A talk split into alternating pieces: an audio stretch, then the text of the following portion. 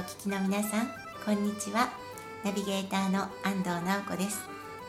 この赤い本と仲間たちは家庭や職場や地域の中で日々繰り返し起こる課題や問題を主にピーター・ドラッカーの言葉を使って解決することで毎日の暮らしを楽にしていこうという番組です。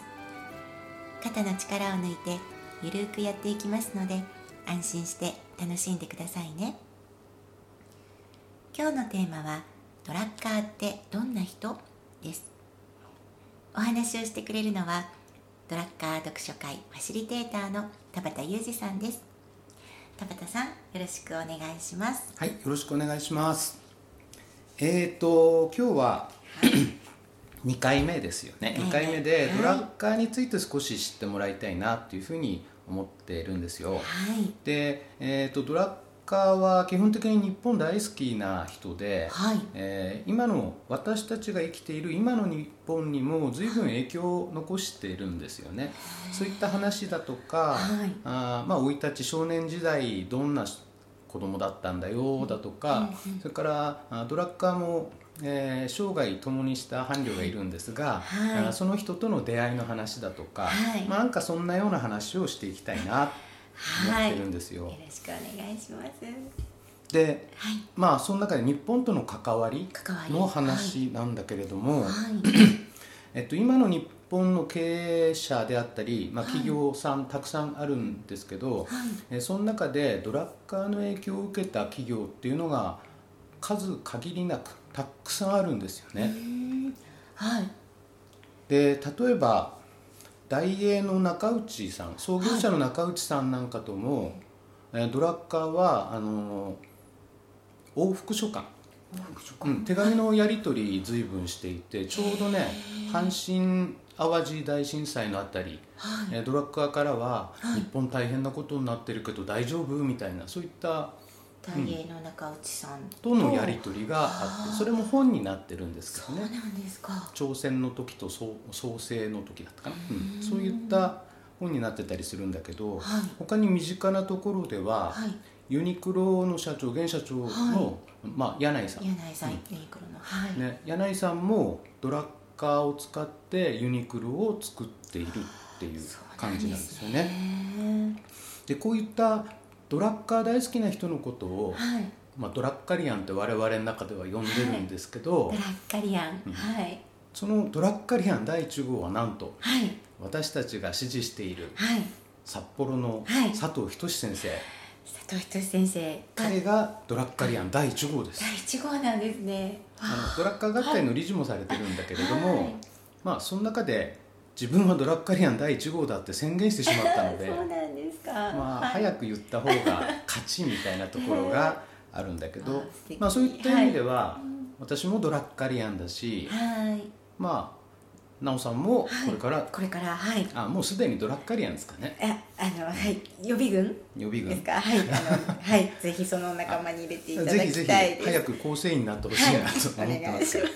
うん。で今あのダイエーとかユニクロの話もしたけれども、はい。ええ他にもいろんな会社さんが影響を受けてるんですよ。はい。例えばソニーとかはい。あと医療機器作ってるオムロンだとうんはい。うんそれから NEC とかはい。イトーヨーカドーうん。パナソニック、キッコーマンあはい。うん、山崎製パンとかね、わあまだまだねかすごいですね。そうなの。うん。聞いたことのあるこう有で名な今の言った人たちは直接ドラッカーが日本に来た時の講演に出ていたり、何らかのつながりがあったりするんだけどその他にも本当にドラッカーの、えー教えを、はい。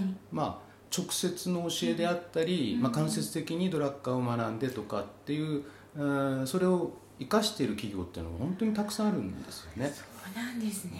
そういった意味でも、うん、に日本にすごい影響を与えてるなっていう気はしますね。はい。例えばね山崎製パンなんていうのは、はいホームページの中で、はい。えードラッカーのマネジメントを使って、うん。えー会社を運営していくんだっていうことがねすでに書かれていたりするんですよね。すごいホームページにもうそういうふうに書かれてるくらい。そうそうそうそう。そう何ですか？はあの山崎製パンっていうと、はい。その使命が、い、えーお客様にどんなことがあってもお客様にその、あー商品製品を届けるんだっていうのを第一の使命にしてるようなんですけど、はいまあ、そんな中でちょっと記憶に残っているのが、はい。えー、と大雪降った時にはい。ね。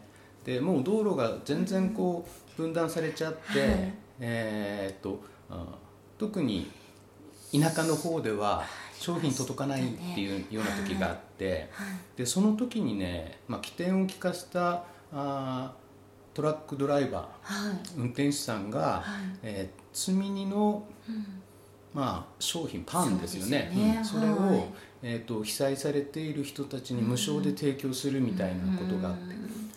実はこれね、はい。あの山崎製パンの本社ではあまり推奨してないんですよ。そうなんですか。なぜかというと、商品をちゃんとお客様に届けるっていうのが使命なのに、はい。でもその、えーそうした行動を自主的に取ったドライバーさんははい。評価しているので、うん。なかなか苦しいところですからね、はい。でもそういったこともあるし、えそれからその山崎製パンはえーいろんな災害が起きた時、例えば阪神・淡路の時もそうだったし、はい。東日本の時もそうだし、はい。えー熊本の地震、うん。はい。そういった時にも、うん。えー本当にその苦労して苦労してうん。何とかして商品を届けるんだ、はい。その使命感に燃えているという、うん。そういうような感じですかね。はい。でドラッカーはまあそうやって、えー日本の経営者たちにも大きな影響を与えてるんだけど、はい。初来日がね実は1959年だったんですよ。59年。59年、はいそれ以降ねはい。ほぼ2年に一度ぐらいは日本を訪れていて、わまあ、その都度講演したりなんなり。そうなんですね、ってことはもう結構もう何十回もうんそうです来られね、てます、まあ、単純計算でも20回ぐらいは来てるようですあねーそうなんですね。まあ、ただお仕事だけでもなくってその中で、趣味の登山をしたり。あ、えー、登山。はい。なんかそんなことも随分やられてるみたいでしたね。ねでそういったその 日本の成長っていうか、はい。それに大きく貢献してい。るということで、はい。えー叙勲受けてるんですよ。あの日米親善に寄与したよっていうことではい。1966年に66年、うん。結構前そうですね。ですよね50年ちょっと前になりますけど、ね。その時にはい。勲三等随宝賞っていう勲章をもらってるんですよね。すごい。いや知らなかったです。うん。叙勲を受けられてるっけてすごいことですよね。でこの1966年、66年。なんかピンときますよね。はい。き来ました。何でしょうかね。あの経営者の条件がはい、書かれた？書かれた、はい。日本で最初に発刊された年ですよね、うん。はい。あの赤い本の、赤い本の、えっと、第1番目のうん、本。ですね。です、なはい。ので私たちは読書会でもこの本よく使っているので、はい。1966年というとといえば本当に条件反射のように経営者の条件っていうんですけど、はい。はい。叙勲受けた年でもあるそうだったんですね。これでちょっとじゃあ2つ一緒に覚えます。と 紐付けして覚えると意外といいですよねこういうのね、はいあとそうですねあの、は日本大好きってなぜドラッカーは日本大好きになったのかなっていう話も、はい。ううんですねきっかけとかエピソードとかあるんね、ですか？ちょっと触れておくと、はい。えっと、ドラッカーはオーストリア生まれだよっていう話をしたんですけど、はいね。そうそうそうそう。で、えーその後ドイツに引っ越しをしたり、ドイツに。それからロンドン行って、まあ、最後は結婚してからはアメリカに移り住むんですけどね、はいその中でのはい。ロンドン時代の時、ロンドンで、うん。はい。うーんと年は大体25歳ぐらいですかね。まだお若い。20代の、うん。はい若い頃ですね。で、えい。ロンドンで、えーまあ、仕事をしている時なんですけど、はい。ある時その、えー市内で大雨が急な土砂降りがにあっちゃうんですよ。はい。急な雨には。急な雨、ううんんあのイギリス人雨好きなんですけどね。意外と好きなんですけど。へでその時にえーとまはい。あ、雨宿りのために駆け込んだ画廊があったんですよ、えー、画廊に雨宿りでまあ駆け込まれる、絵絵を展示しているはい。画廊ですけどね、はい。でそこでねたまたま、えー、と日本美術展っていうのをやっていてそこで初めて日本画に合うんですよね。遭遇する、うん。それが本当日本との、まあ、最初のまあ日本についてはもちろん知ってはいたんだろうけども、でも日でもねそのきっかけで日本画に出会わ日本画に出会って、うんでその時ドラッカーは日本画に恋をしたっていうんです、えー、すごい。えー、すごい、じゃあ出会っちゃったっていう感じ。出会っちゃった、うん、衝撃だったんですね。ビビビッときたんでしょうねきっとね。へえそれで、えーまあお亡くなりになるまでの長い期間、はい。えー日本画日特に水墨画とか、はい。そういったその、うん墨で描かれたようなね、はい。あのシンプルなやつを随分コレクションしています、へえコレクション、うん、自分で三層コレクションって名付けているぐらいで、はい。全部で200点ぐらいあるんですよ、200点ですか？200ってすごい数ですよね。ね、なかなかの数はい。でえっとねこれ日本でも、えっと、過去には1980年代にはい。一応どっかのデパートかなんかで、はい。えー展示会があったようなんですよ。それは私は直接わかんないんですけど。トラッカーさんのそ酸素コレクション、の展示会。あそうそうそう。200点もあったらできちゃいますよね。できちゃいますよね、はい。でその後にね、えー、と2015年にも、はい。えー展覧会が行われてこれは美術館でやったんですよね、2015年。2015はい年、3年ぐらい前ですかね。亡くなられた後に。あそうですね、はい。うん、亡くなられた10年後ぐらいになるんですけど、えー千葉県立美術館だとか、はい。山口の美術館とか長野の美術館。へえで、えー展示会が行われて。はい。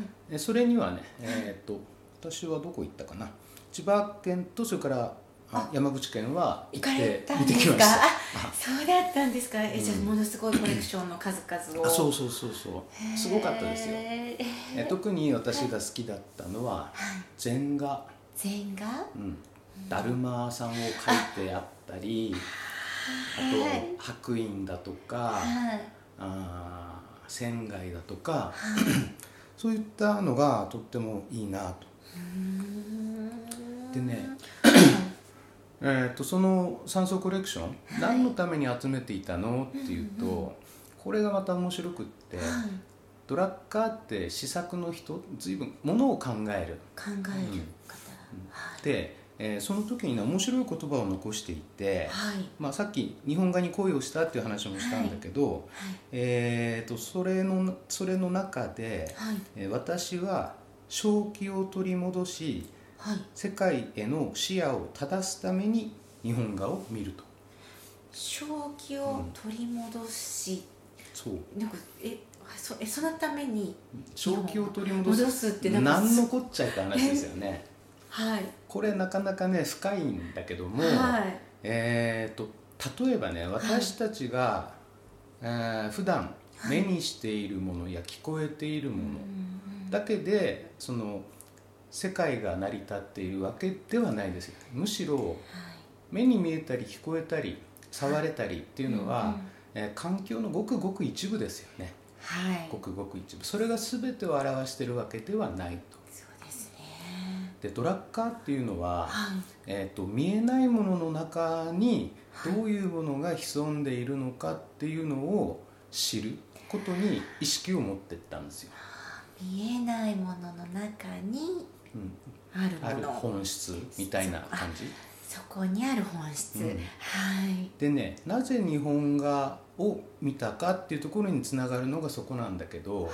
えー、と日本画特に水墨画なんていうのは、はい。例えば、えー、ともう山水画であったり、まあ、風景画であったりはい。しても、例えばそのあ草の葉一本ではい。空間を切り分けるみたいな、空間を切り分ける、だから草の葉を見せたいのではなくってその線だとか面だとかで切り裂かれたはい。切り離された空間を見るっていうのが日本画のようですよね。あなんか日本画って少しあのイメージしかうんなんともわからないんですけど、でも、うん。確かに見えたままを描く絵ではないですよね。うん、そこら辺がちょっとやっぱり特殊で、はい。だから特に日本画とか、はい。まあ、浮世絵もね似たようなところあるんだけど、はい。えー、とそうそうそう。浮世絵に、えー非常に、あのー影響を受けたとされるピカソだとかゴッホだとかっていうのもはい。そういった、あ描き方するのがあるけどあの視点が一箇所にとどまってないですよね。はい例えば確かにピカソの、うん。ね「泣く女」なんていうのははい。顔がぐっしゃぐしゃになってますよ、はい。い、ろんな方向から見てるんですよね。そっか。見えたままじゃないものうんを描かれてるっていうなんか、うん、今ちょっとうん。感じました、だからい。ろんな方向からそれを眺めていてそれを一つの心象風景として表しているのが日本画。だからそれを眺めることによってはい。自分の正気を取り戻すと。あそれで正それをでも正気を取り戻すっていう表現をされることがすごいですよなん。またすごく深いなって思います、それでね、はい。まあこれはアメリカに渡ってからの話なんだけれども、はい。えーいろんな大学で教鞭取られてるんですよ、はいそのうちの一つにはい。クレアモント大学院大学っていうのがあってはい。ここではね5年間、うん、5年間も日本美術についての講義をしてるんですよ。ドラッカーさんが講義をされてる？そううん講義をしてる。で学生集めて、はい。自分のコレクションのうちからあー何幅かの掛け軸を教室に持ってって、はい。えそして学生たちに「君たちはこれで何を感じるかね」ぐらいの、えー。そういう講義だったらしいんですよね。すごいなんか不思議ですね、うん。えだってそれ日本じゃないところでそうそうそう。あの、えっとアメリカ？アメリカ、ですよね。クレアモント。どの大学で、うん。ドラッカーさんがそういう講義をされて、受講されてる方も主に外国日本人じゃない方が多いってことですよね、うん。なんかすすごいそこでちょっと不思議ですよね。そうですよね、すごいです、うんでドラッカーも別に日本人からはい。日本画について習ったわけではなくって、自分で研究して自分でその中で感じてそうですよね。でドラッカーの本読んでいくと知覚という言葉が随分出てくるんですけどそういったとこねろも、はい。えーの訓練にもこれが使われているということなんですね。いうことなんですね、まあそんな感じで、はい。えードラッカーは日本大好きだしそしてだから、はいからなのかもしれないんだけども、はい。日本の経営者であったり企業であったりもドラッカー大好き、うん、それは、えー、と直接はい。影響を受けてるものや間接的に影響を受けてるもの。だから私たちの身の回り眺めた時にはい。何々マネジメントってすごく多いんですよね今ね。はい。でそれをたどっていくと必ずドラッカーに行き着くと。それほどの影響を与えてる人なんですよね、そうなんですねえー今日は一つ謝んなくちゃいけないんですけど、はい、はい。えーここまでで随分時間食っちまったのちょっでとしゃべりすぎましたね。喋はい。りすぎたんで、えー少年時代とか、はい。奥さんとの馴れ初めの話とかはまた今度にしてもらっていいですか？ね。はい。じゃあちょっとあのそのあたりは次は第2弾、パート2でパート2でねはい、はい、またお話ししていただいていいでしょうか。はいい、はごめんねすいません。そうでした。なんかまだまだ聞きたくて今結構のめり込んでました。はい。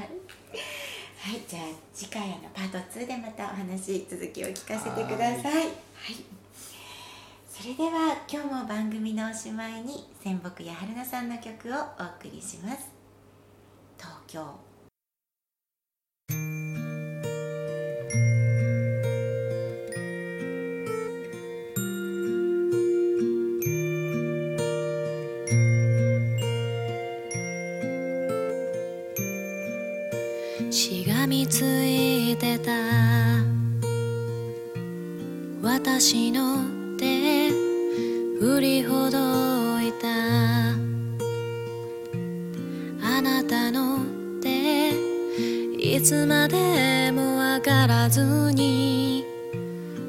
気じゃくって困らせてしまったよ。